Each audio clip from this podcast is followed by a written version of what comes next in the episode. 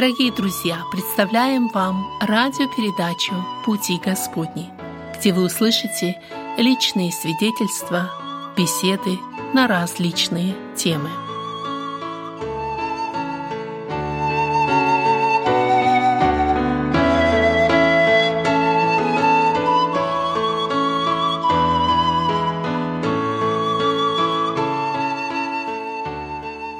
Здравствуйте, дорогие друзья радиослушатели! Приветствуем всех тех, кто настроил свои радиоприемники на эту радиостанцию. Вы слушаете беседу в студии «Радио на пути». У микрофона ваш постоянный ведущий Вадим Гетман. Перед тем, как я представлю сегодняшнего гостя, э, осталось мне сказать, что наш веб-сайт на пути.инфо, на нем тоже можно вживую слушать наши программы на интернет-канале «Радио на пути», и на сайте Церкви Спасения salvationbaptistchurch.com расположены аудиофайлы наших радиопередач. Вот, пожалуй, и все объявления. А теперь позвольте мне предложить вам познакомиться с тем человеком, с тем братом, который сегодня участвует в этой радиопередаче. Его зовут Николай Петрович Шемирека. Николай Петрович, здравствуйте. Приветствую, брат Вадим. Э, Николай Петрович э, ходит за Господом. Сколько лет вы уже с Господом? 72 -го года. Да, так что уже не один десяток лет, и сегодня он является членом и служителем Церкви евангельских христиан-баптистов, которая объединена служением Международного союза церквей ЕХБ и находится здесь, в Аубурне. Позже Николай Петрович немного расскажет об этой церкви также. А, давайте мы познакомимся с вами, Николай Петрович, потому что многие слушатели, наверное, не знают вас кто вы, откуда вы родом и как вы пришли к Богу? Ну, наверное, моя жизнь как христианина, она будет, э, ну, как и многих верующих людей, э, жизнь. Родился я э, в 1956 году в многодетной семье верующих родителей в городе Брянске. Это были времена правления Хрущева, затем Брежнев. Ну, господствовало атеистическое мировоззрение. Ну, в школе, как и многих других верующих детей, дразнили боговерующим. И вот возникала вот такая вот э, ситуация, что в школе говорят, Бога нет, а в семье Бог есть.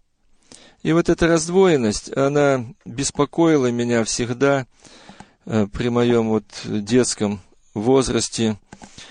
Эм, в девять лет мне бабушка подарила Евангелие. Оно было перевезено как-то через границу. Здесь не печаталось в это время ничего. И вот этот Новый Завет я в девять лет первый раз прочитал. Но все равно сомнения в Боге, они э, меня беспокоили все время – в школе были хорошие учителя, и они, э, ну, достаточно хорошо доказывали, что Бога нет. И вот эти все постоянные насмешки, э, я читал много, много читал в школе, в, школь, в школьной библиотеке, различную литературу, атеистическую в том числе. На некоторые доказательства атеиста против Бога я ничего не мог ответить и вот их или записывал что-то, или э, запоминал, и при случае э, старым верующим, бабушкам, дедушкам задавал. И что было интересно для меня, они всегда очень просто находили э, эти ответы, и меня всегда это удивляло. Я вот не мог ответить, они очень просто отвечали и разбивали все эти вот доказательство, что Бога нет. Но сознательный и, я бы сказал, окончательный выбор в пользу Бога произошел у меня на втором курсе железнодорожного техникума, где я учился э, в 1972 году. И сомнения в Боге уже больше никогда не преследовали меня. Как будто, вот я вспоминаю, ничего особенного и не произошло но что-то коренным образом изменилось. и внутри меня, и вокруг меня. Откуда-то сразу весь техникум узнал, что я верующий. Эм, и для, э, для меня это было, ну, как бы само собой разумеющееся, и все равно мне было легко и радостно. Э, закончил техникум, в армию пошел, отслужил, пришел, ну, как и все, женился года через два. Сейчас имею 10 э, детей, все они верующие, члены церкви, 25 внуков. Думаю, э, что если бы не этот выбор пути с Богом, я бы не имел этих всех благословений. Вот и действительно подумаешь, так вокруг посмотришь, ну все же с Богом хорошо. Это однозначно и, и всем того же желаю. Ну, как Бог сейчас меняет жизнь? Ну, довольно непростой вопрос. Э, реально уже, можно сказать, приближается моя встреча с Богом. Уже годы о том говорят. Э, но это меня уже не пугает. Напротив, вот сердце наполняется при рассуждении вот неким таким трепетом, можно сказать, торжеством. Ну как все это будет? Как все это случится? Потому что я на своем веку уже очень многих проводил вечность, и поэтому готовлю сейчас сам. Ну, сейчас э, мое служение в небольшой церкви, Совета церквей, я веду ежемесячные библейские классы в штатах Орегон и Вашингтон. Ну, для всех, кто желает послушать, записи есть э, э, на school.проповедник.com. Приглашаю, пожалуйста, можете слушать и мои размышления о Библии. Я повторю для наших слушателей этот э, интернет-адрес school английскими буквами. School пишется S-C-H-O-L-O-L school. проповедник, э, тоже английскими буквами нужно написать, .com. И я так знаю, что на сайте проповедник, если просто написать проповедник.com, также есть другие назидательные проповеди и беседы. Так ведь? Да. Э, Николай Петрович, расскажите немного о церкви, которой вы сегодня принадлежите. Э, чем она отличается, что побудило вас к ней присоединиться? Я знаю, что недавно вы приобрели Э, новый молитвенный дом, и э, как можно вас посетить? Может быть, кто-то из наших слушателей хотел бы это сделать? Ну, церковь Совета Церквей, мы с ней имели общение с самого детства. И, возможно, если бы она была рядом, где-то в Брянске, но до нее было добираться часа полтора-два. Семья была большая – и э, отец решил, что будет посещать э, церковь, ну, так называемую, регистрированную, хотя в Брянске сказать о том, что она, что она была регистрирована, очень трудно. Э, такие же были понимания в те годы, что в Совете церквей, что здесь, у нас в церкви регистрированной. Ну, однако же, время шло, и мы были в разных, в разных церквах, а здесь в Америке то, тоже вот уже 15 э, лет я нахожусь, и где-то э, больше 10 лет я находился так, как скажем, в обычных церквах, знает, что э, здесь находится церковь Совета Церквей. Иногда ее посещал. Небольшая церковь со взглядами, ну, как бы, скажем, 30 30 лет назад такие были взгляды обычно в церквах иванских христиан-баптистов. Ну, сохраняется вот эта строгость э, в деторождении, не планировать э, семью, консервативный строгий вид одежды, вот, не входящие в, в коммунистические какие-то движения. Вопрос регистрации, то есть какие-то отношения близкие э, с, э, с властями – ну, вот это строго придерживается, строгие стро, э, нормы морали. Сегодня мир, он э, э, такой, ну, можно сказать, развращенный сегодня. И сохранить детей, внуков довольно тяжело. Нужно много усилий, поэтому меня привлекло. Вот три года назад я перешел в эту церковь, чувствую себя уютно, э, меня приняли, и, ну, так, с, с доброжелательством приняли мои, мою семью, моих детей, моих внуков. И так вот я потихоньку совершаю служение в этой церкви. Э, о молитвенном доме расскажите. Я знаю, что вы недавно купили молитвенный дом, собираетесь там. Где он находится и как, если кто-то пожелает, можно посетить богослужение? Молитвенный дом находится в Аубурне. Э, это 5220 Саус, 305 стрит. Э, небольшой молитвенный дом. Богослужения проходят воскресенье с 10 утра и с 6 вечера. И в пятницу постовое молитвенное собрание по нуждам определенным советом церквей. Вы упомянули о том, что каждый месяц вы проводите библейские курсы. Скажите, на какие темы проводятся занятия, во сколько и в каком месте можно их посетить? Э, я затрудняюсь сейчас прямо э, так ответить на этот вопрос. Это суббота, одна суббота перед э, вечерей, последняя суббота в Ванкувере. Собираются церкви, несколько церквей вокруг, которые принадлежат Совету церквей. И здесь вот регион Сиэтл, Ефрейта, Эверит и Валавала даже посещает иногда тоже вторая суббота. Иногда мы меняем с 10, с 10 до 2 часов, 4 часа идет тематическая, э, тематический разбор Слова Божьего.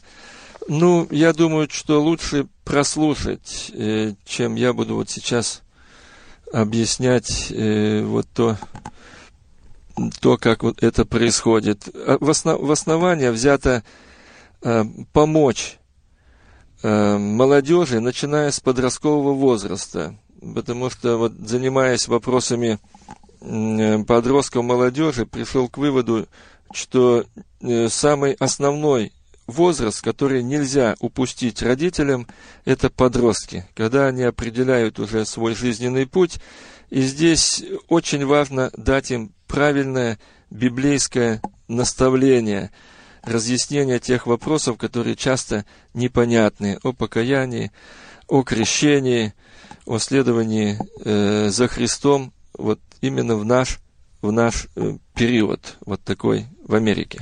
Итак, все желающие могут зайти на сайт school.проповедник.com и там обнаружить занятия, которые уже проведены Николаем Петровичем.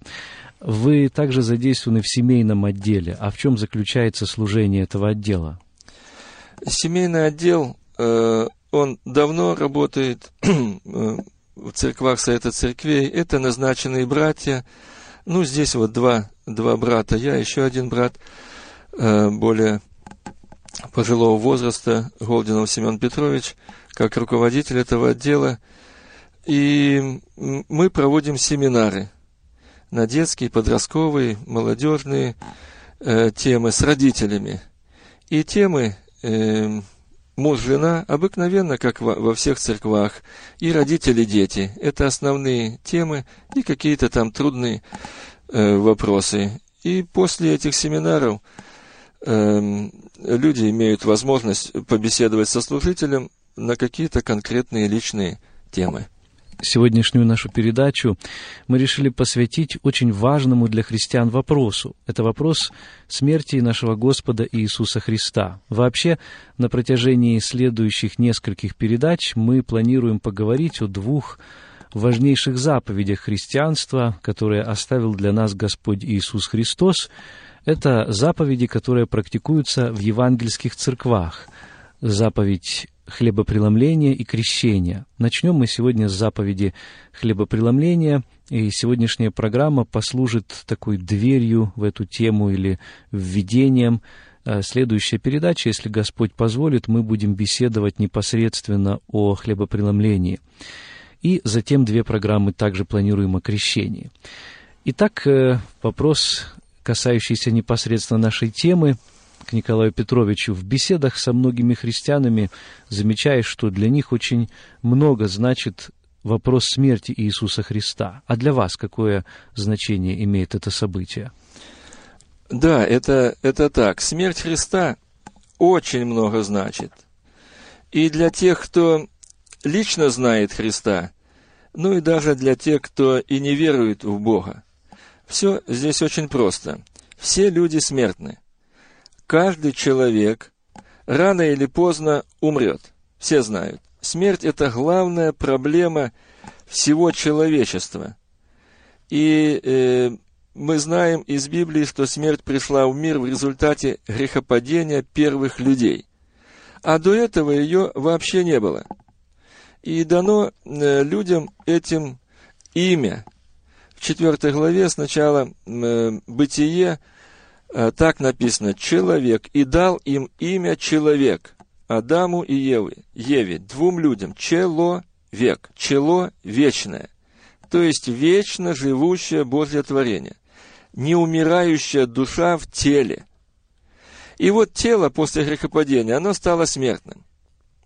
И вот теперь, как душе жить в этом теле смертном? Или когда тело не станет? Вот это проблема. Каждый человек волей или неволей, верующий, неверующий, он рассуждал об этих вопросах. И в глубине души каждый понимает, что что-то здесь не так. Но не должен человек умирать. Как? Почему? С какой стати? За несколько э, десятков лет, вот представим, человек получает громаднейшее знание, целый мир чувств, переживаний различных – и вот к 50, 60, 70 годам он только, только по сути начал жить.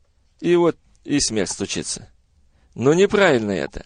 Каждый, вот э, рассуждая глубоко о вопросе смерти, вот он это понимает, что не должно так быть. И вот эту проблему решали. Конечно, люди решали, но не могли за тысячелетия ни великие ученые, ни великие врачи решить ее, эту проблему. Ну, как-то здоровье, чуть-чуть, ну, как-то отодвигать, может быть, эту границу смерти.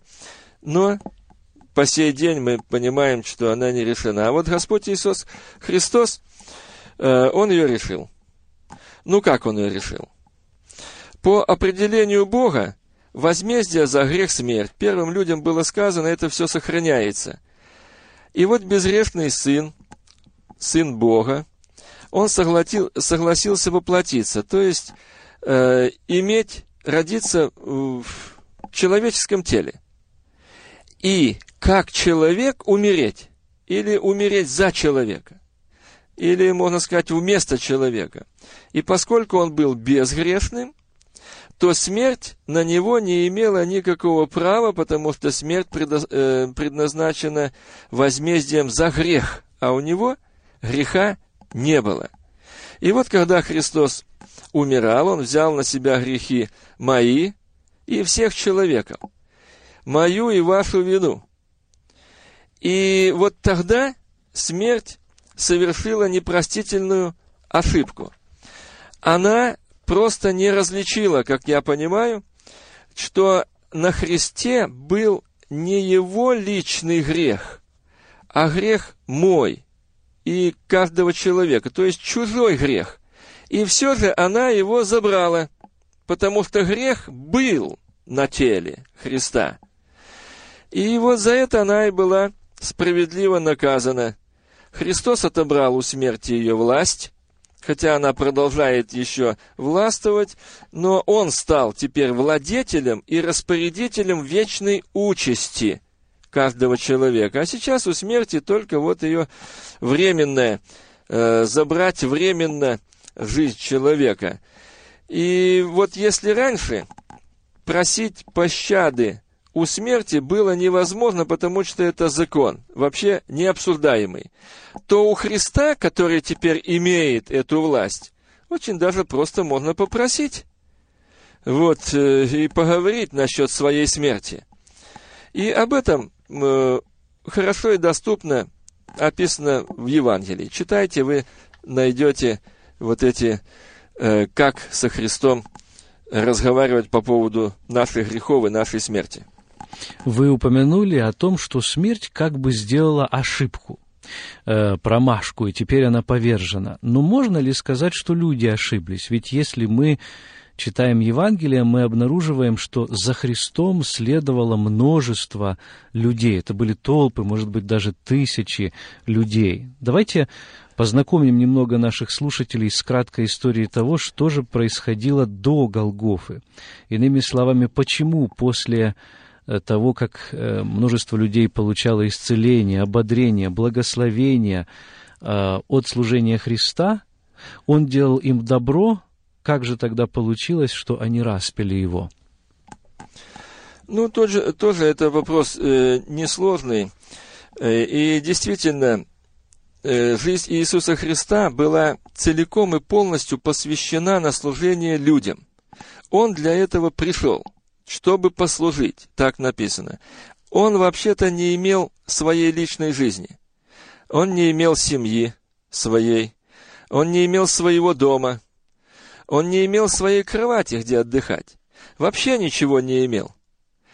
Э, но его основной миссией прихода его на землю не было решения сиюминутных проблем человека, а решение проблемы вечности, которая была утрачена людьми при грехопадении. Вот эту проблему он и приходил решать. То есть э, проблемы смерти человека и последующей вечности человека без Бога. По сути своей, это вечной осознанной смерти. Вот какую проблему он приходил решать. Конечно, здесь, находясь на земле, на земле, он не проходил мимо абсолютно никакой просьбы, никакого человека. Любой обращающийся к нему получал ответ и получал какое-то реальное действие от него, помощь от него, исцеления различные и даже воскрешение мертвых. Но несмотря на все это, люди его не поняли – и поэтому и не приняли. Они не поняли, что основная его миссия – решать вечную участь, не временную. А люди все привыкли решать сегодня временную, временную свою, свою э, проблему. Есть такой один э, пример евангельский одного человека он исцелил, и ему сказал как бы наедине, смотри, никому об этом не сообщай. И это говорит как раз под, подтверждение этой вот основной мысли э, Евангелия. Кроме того, у Христа были враги. И главный враг – это вот э, незримый враг сатана, духи зла, вот, который, имея доступ к мыслям и чувствам человека, посылает различным люд, людям э, вот, враждебное или посылал враждебное отношение к Христу – в основном это чувство было зависть. Вот книжники, первосвященники, фарисеи, Евангелие об этом много говорит. И вот остальное, когда чувство это появилось, враждебное к Богу, э, домысливал каждый. И вот в меру, как говорят, своей испорченности. Вот эта тактика сатаны, она работает сегодня прекрасно.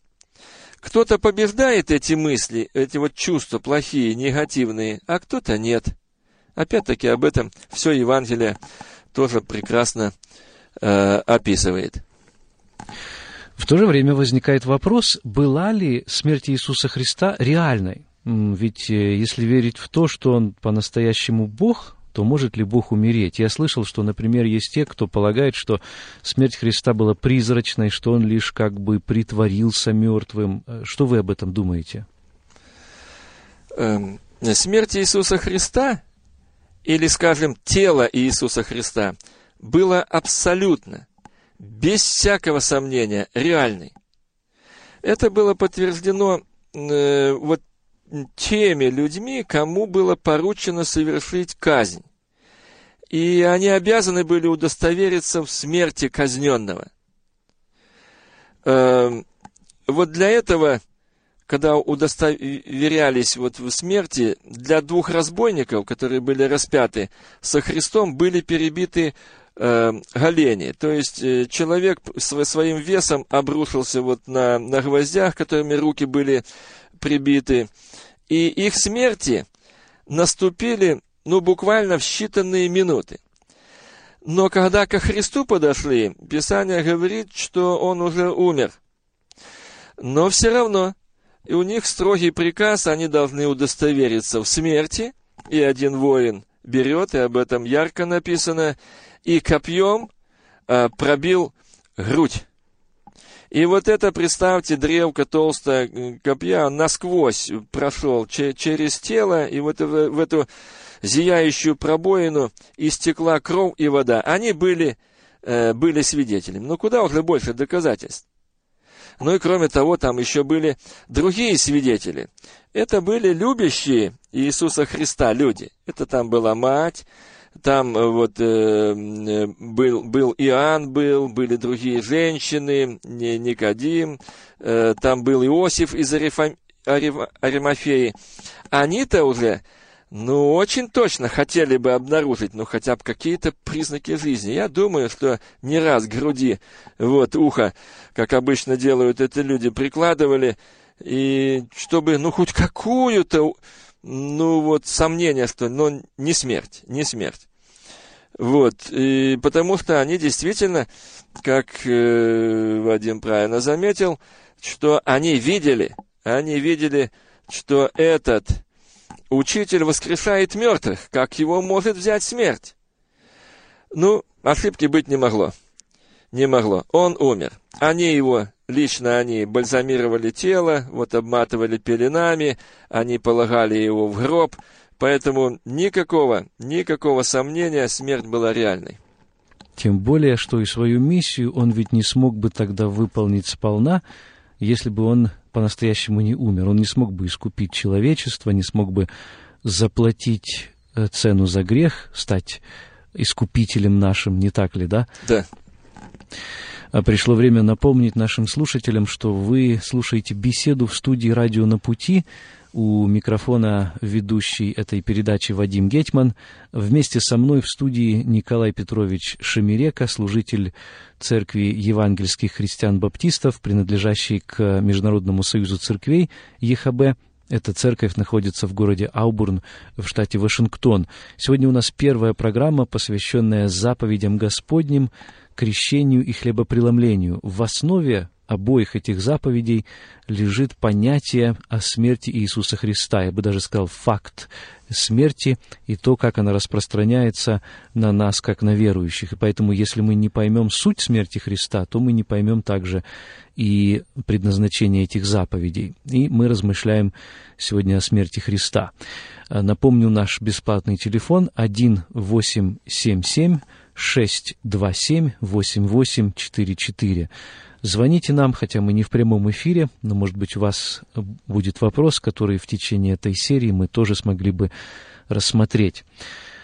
Похоже, что смерть Иисуса Христа для его учеников была совершенно неожиданным событием. Но ведь сам Христос знал о ней, он неоднократно предсказывал об этом, то если это так, а в Евангелии мы находим записи об этом, то почему ученики, мягко говоря, не обратили на это внимание, может быть, они не поверили его пророчествам, а, и почему они не видели того, что сегодня видят многие верующие в Ветхом Завете, почему они а, не связали те пророчества о страдающем Мессии, которые мы находим в Ветхом Завете, с тем, что должно было произойти с Иисусом.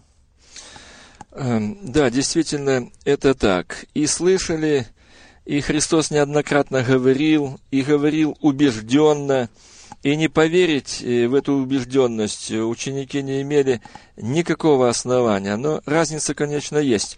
Мы понимаем, это то время, когда э, э, смертью заканчивалось все, абсолютно, и никаких больше рассуждений о чем-то, о какой-то деятельности человека не могло быть и речи. И тем более сейчас, когда события эти уже свершились, мы несколько по-другому, и люди, читая Ветхий Завет, и когда уже все это исполнилось, по-другому воспринимают это. Но э, тогда ученики не поняли всей сути его миссии. Просто это до них не доходило. И даже когда вот рассуждаем о воскресении, точно в такой ситуации, даже уже и воскресший, они упирались все время вот в это непонимание, э, вот сколько не объяснял им это Христос. Ну, э, можно сказать, что это было и, может быть, и даже э, вот непонимание чисто знания, вот, э, но в основном Библия говорит, что это причина э, маловерия. Это причина маловерия. Э, и э, вот, а также, я бы сказал, это подмена, ожидание. Они ожидали совсем другое. И в этом вся, вся, была, э, вся была проблема. Э, мы также, как люди, э, имеем ту же самую проблему личного ожидания. Они э, ожидали вот этого Царствия Божия, которое принес Господь Иисус Христос, и Его объяснял. Они ожидали Его для простого, земного, смертного, временного человека. А Христос пришел принести царство для вечного человека. И вот эта нестыковка, она на, на, накладывала отпечаток на их э, вот это э, непонимание, непонимание происходящего со Христом. И просто неверие. Они должны были просто поверить. И вот эта вот э, реальность бытия после смерти, но это совершенно они ее не представляли и даже не допускали. Я полагаю, что если бы мы были там, то мы были бы заодно с его учениками. То есть они понимали настолько, насколько им было открыто. Христос сам неоднократно подчеркивал, что, ну вот, помните, во время э, последней вечери э, беседа с Петром была, что э, Иисус говорит ему, что пока что ты этого не можешь понять ты уразумеешь после, ты поймешь это после. И э, я думаю, что здесь речь, наверное, может идти о том, что часто в богословии называют прогрессивным откровением. То есть Господь постепенно открывает, ну ведь нам постепенно, да, открывает свою волю. Порою мы не все видим, не все знаем, но мы тоже можем быть препятствием в том, чтобы э, не давать э, Господу говорить к нашему сердцу, не видеть тех очевидных вещей, которые есть в Писании, жить своими собственными установками. Вот так ведь, да? Точно так, точно так, Вадим. Продолжая нашу беседу, говоря о смерти Иисуса Христа, мы знаем из Писания, что Христос умер вследствие распятия, но сегодня это такая казнь, которая не практикуется. И слава Богу, потому что это действительно очень жестокий способ умерщвлять людей, мучить их, издеваться над ними. Но если бы посмотреть на физический аспект казни Христа, в связи с тем, что эта древняя казнь практиковалась на многих тогда, от чего э, вот с этой физической или даже медицинской точки зрения умер Иисус Христос? Э, ну, довольно такой обширный вопрос. Э, я даже не знаю, как на него ответить. Лучше всего ответить просто. От казни на кресте. Полагаю, э, подробностей об этом предостаточно. Предостаточно. И описано, и, каких только нет книг именно э, о, об этой стороне, и медицинской, и физической. Э, э, я для себя сделал вот это вот э, определение от казни на кресте, от смертной казни. Никто из людей никогда не оставался долго жить на кресте. Понятно? Очень ясно. Для того, вот она и придумана людьми, смертная казнь. То есть, казнь обязательно заканчивается смертью. Вот это и, и, и все, что я бы сказал, что нужно знать нам в этом аспекте, понимая или размышляя о смерти Господа Иисуса Христа. Но также я понимаю, что это был особый случай. И поэтому вот мы об этом и рассуждаем. Потому что он был э, безгрешен и рожден, был без греха. Вот откроем, откроем мы Евангелие э, Матфея, вот 27 глава. Здесь написано, все, все написано о казни. Вот такой стих. «А около девятого часа возопил Иисус громким голосом. Или, или, ламасова хвани». То есть, Боже мой, Боже мой, для чего ты меня оставил? И вот этот, э, как раз вот этот возглас, он дает нам э, вот это вот размышление. Возможно, Отец Небесный на время оставил Сына Своего, чтобы смерть все же могла взять Его. Иначе как же можно было победить смерть, если бы она его не взяла? Вот здесь а, особый случай без, безгрешности Сына Божьего и дает вот эти вот мысли. Эм, она наступила по воле Бога. С одной стороны, физический аспект на казни, э, на, э, от казни на кресте. С другой стороны, это воля Бога была в этой смерти. Она была предназначена, она была запланирована. И э, Господь, и Господь Бог Вседержитель, Он не только согласился, а Он это самолично сделал. Золотой стих Евангелия и центр всей Библии и Евангелия, Иоанна 3,16. «Ибо так возлюбил Бог мир, что отдал». Его любовь заставила его отдать на смерть, согласиться с этой смертью. И как бы даже можно сказать тут и желать его смерти, чтобы весь мир сотворенный мог иметь надежду на, на жизнь, на возвращение от смерти, так как было это раньше в раю и в то же время сам Христос добровольно согласился на эту смерть. Вот э, помните, как Христос тоже сказал, что никто у меня не отбирает жизнь. То есть он имел власть и над своей жизнью, да и не только над своей, он имел власть над жизнью всех творений Божьих. Он является тем, кто дает жизнь и может ее отобрать в любой момент. Никто у меня не отбирает ее, я сам ее даю. То есть он добровольно ее отдал. Это было в том числе его решение, так ведь? А, продолжая наши размышления, скажите, кто был свидетелем смерти Христа и как они реагировали на увиденное? Ну да, это тоже интересная история. Об этом э, тоже достаточно подробно написано в четырех Евангелиях – свидетелей действительно было великое множество. Это были первые воины, которые распинали Христа. И поначалу как бы было все, ну, все как обычно. Они неоднократно это делали. Но вот потом нечто стало меняться. И это нечто было само необычное поведение распятого.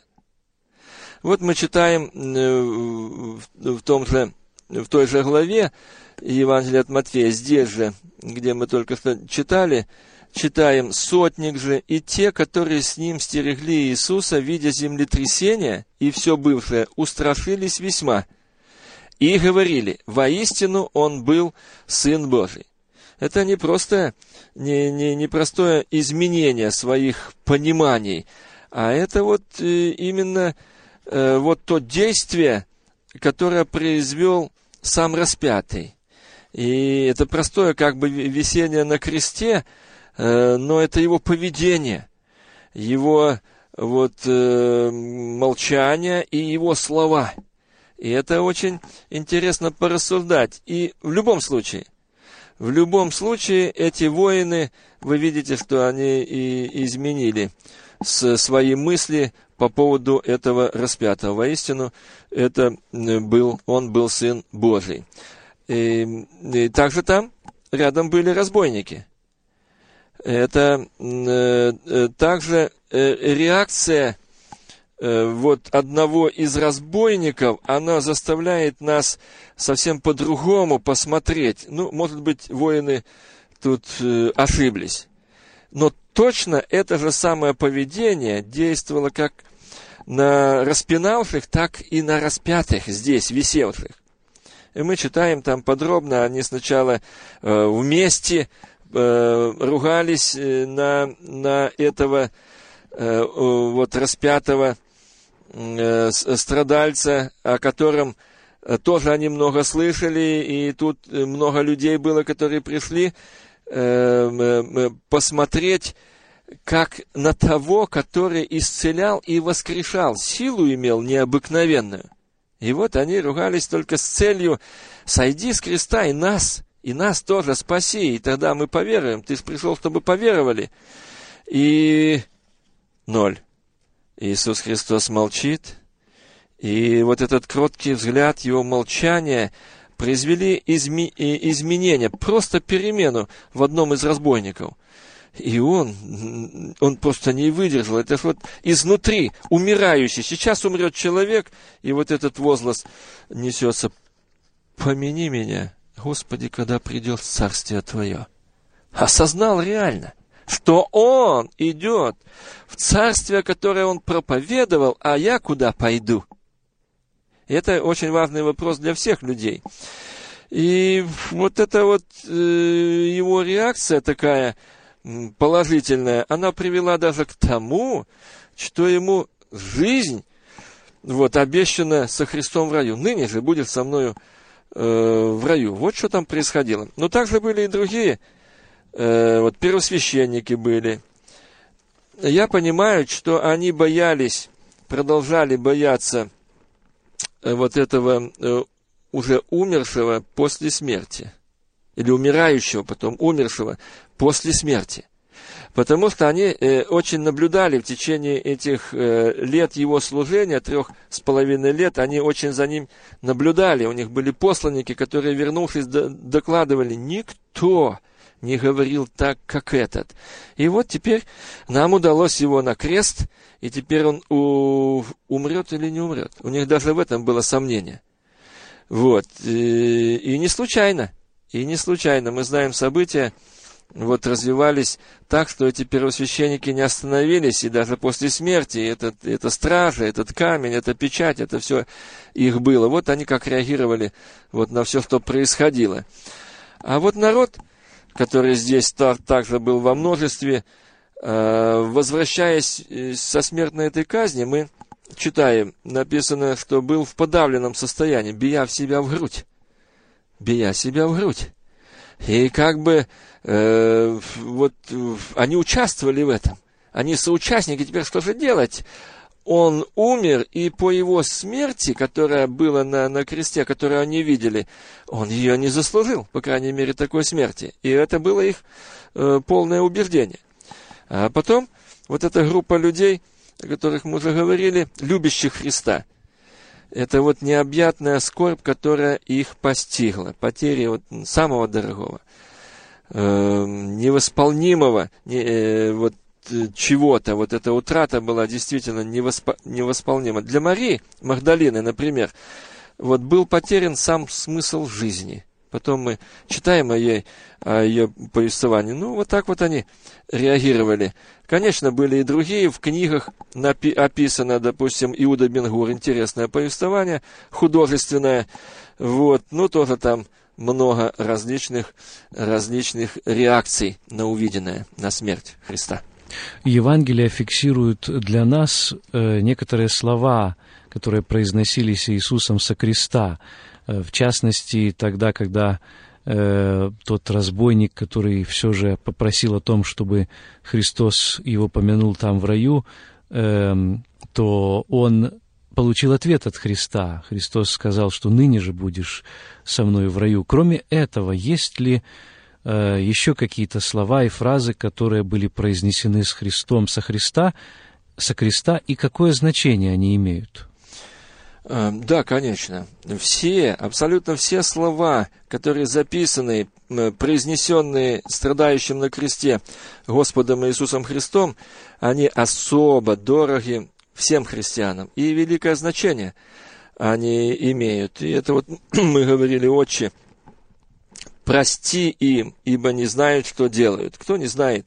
Кто не знает э, этих слов? Отче, прости им, ибо не знают, что делают. Всепрощающая любовь Божия. Вот значение. И, и как бы сам в этих словах он прощает всем, всем, кто вот распинает его и просит еще Отца. Отче, ты им прости, ты им не делай, не делай им беды, потому что я прощаю и, и именно умираю за них. Великое значение. Э, вот Евангелие от Луки говорит об этом, да и другие евангелисты. А следующее, вот то, что было сказано, истина будет со мною в раю, и получил разбойник. Смотрите, какую надежду это вселяет в каждом человеке, который обращается с подобным, сердечно понял, что это Бог, что это Спаситель, что Он умирает за него. Он не сделал никакого греха. Помяни меня, Господи. Это великое, великое значение. Оно э, вот многих и многих людей вытащило просто из ада. Вот смерть сейчас и ад за мои грехи и преступления. И вот это оставленное на кресте слово, оно работает сегодня. И очень сильно работает. Ну, дальше какие мы имеем здесь, э, ну, кроме тех, которые Он, Иисус Христос, говорит своим близким, самым родным, говорит матери, э, «Жена, все сын твой». Иоанну говорит, это матерь твоя.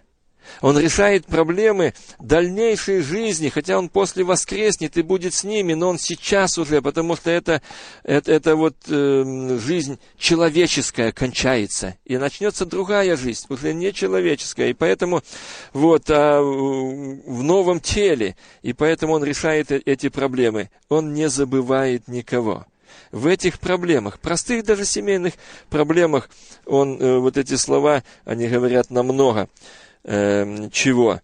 Ну, э, Боже мой, Боже мой, для чего ты оста- меня оставил? Мы уже говорили э, об этом. Но здесь другой еще смысл. Сын и отец. И отец, и отец сейчас вот э, отвернулся, не смотрит на него и он предоставлен сам, сам себе. И здесь вот видно, видна глубина, глубина просто сыновей любви.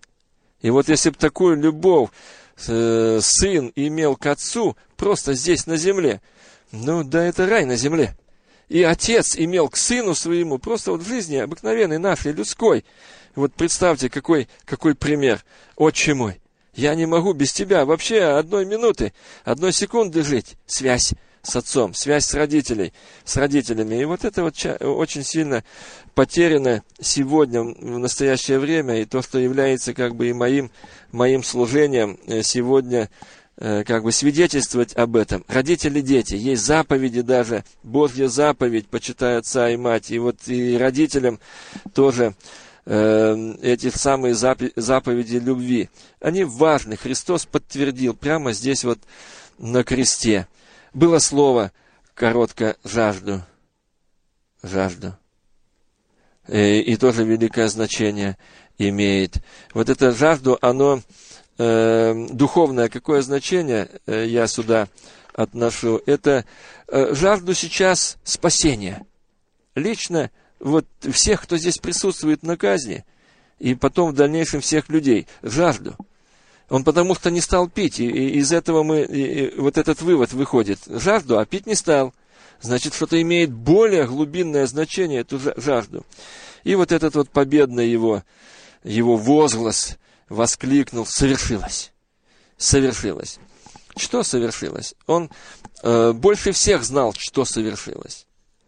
Эм, мы просто объясняем, совершилось спасение людей, но совершилось нечто, что было утеряно там, в Едемском раю. Совершилось абсолютно все. Вот то пророчество, он будет э, жалить теопиту, а э, змей, а вот э, семя жены поразит в голову. Вот это совершилось. Все, власть сатаны, власть греха, она навеки здесь прекратилась. Вот с этим словом совершилась. Поэтому всем верующим, кто э, вот верит в Господа Иисуса Христа, это слово говорит много, совершилось. Ну и вот последнее, отче, в руки твои предаю дух мой. Опять сын, сын и отец. И, и сие сказав, и спустил дух, так, так написано. Кому вот э, сейчас э, отдать жизнь свою. Вот человек умирает. И вот он при смерти. И вот родственники собрались вместе. Я много наблюдал эту картину. И вот здесь, э, здесь как раз вот эта вот э, грань перехода. Куда? Куда перейти? Куда я и ты перейдем? Куда? Кому отдать? В чьи руки? И есть эти руки? Вот оно. Это слово «Отче» в руки твои. В руки твои. Даст Бог каждому человеку осознать вот важность вот этой смерти и действительно передать, когда наступит тот час, передать в руки Небесного Отца свой дух. Иисус Христос умер на кресте, а сегодня крест используется во многих местах как символ христианства. И получается такая странная картина. Христос, основатель христианства, пришел для того, чтобы э, дать это учение, и тем не менее затем его за это убили на кресте, а сегодня христиане используют крест как свой символ. Почему? Как это понять? Эм, ну, на основании Слова Божьего крест – это не только орудие казни. Это нечто большее.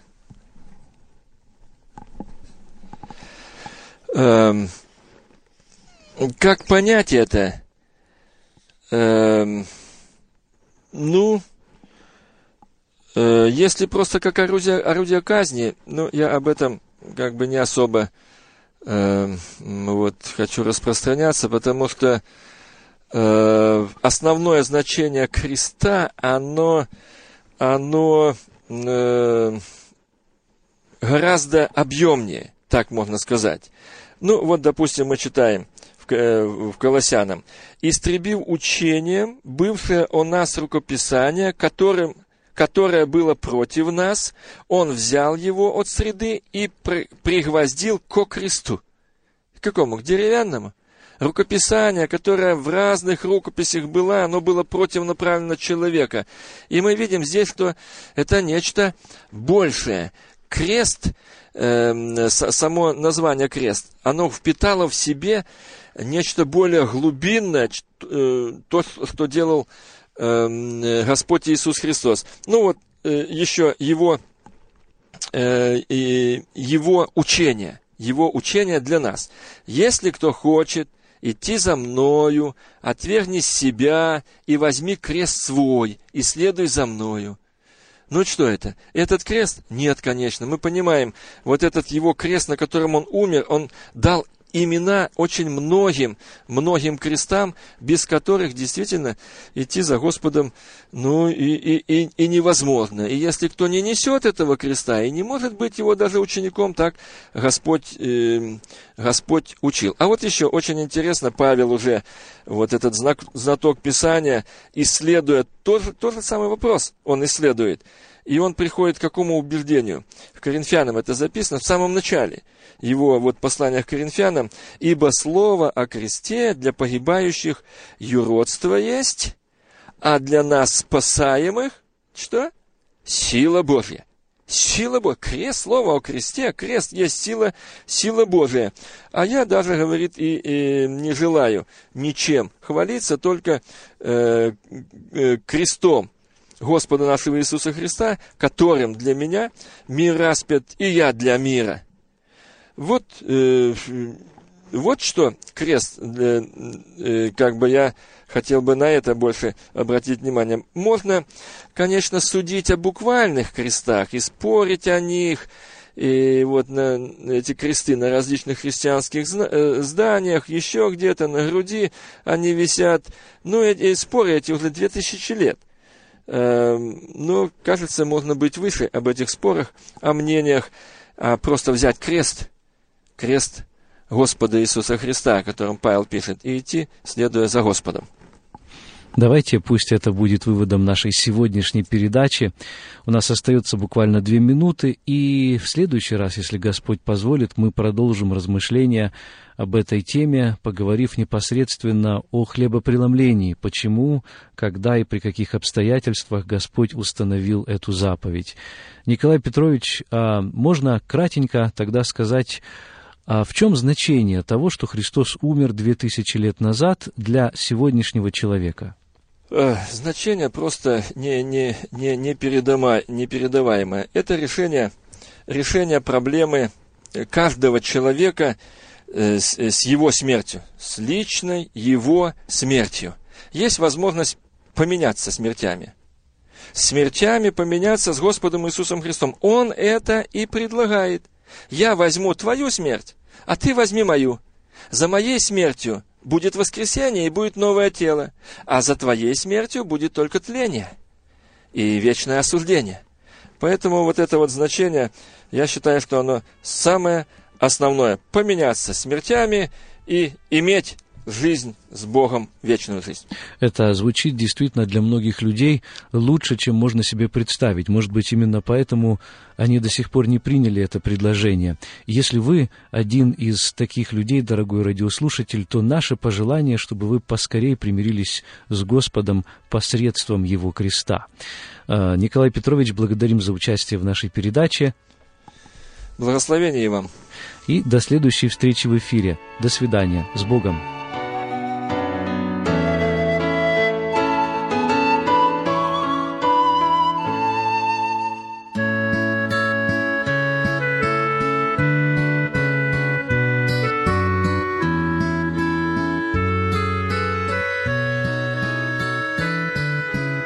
Эту беседу вы найдете на сайте salvationbaptistchurch.com. Вы слушали радио Зегенсвелле «Волна благословения», город Детмалт, Германия. Слушать радио, познавать Бога.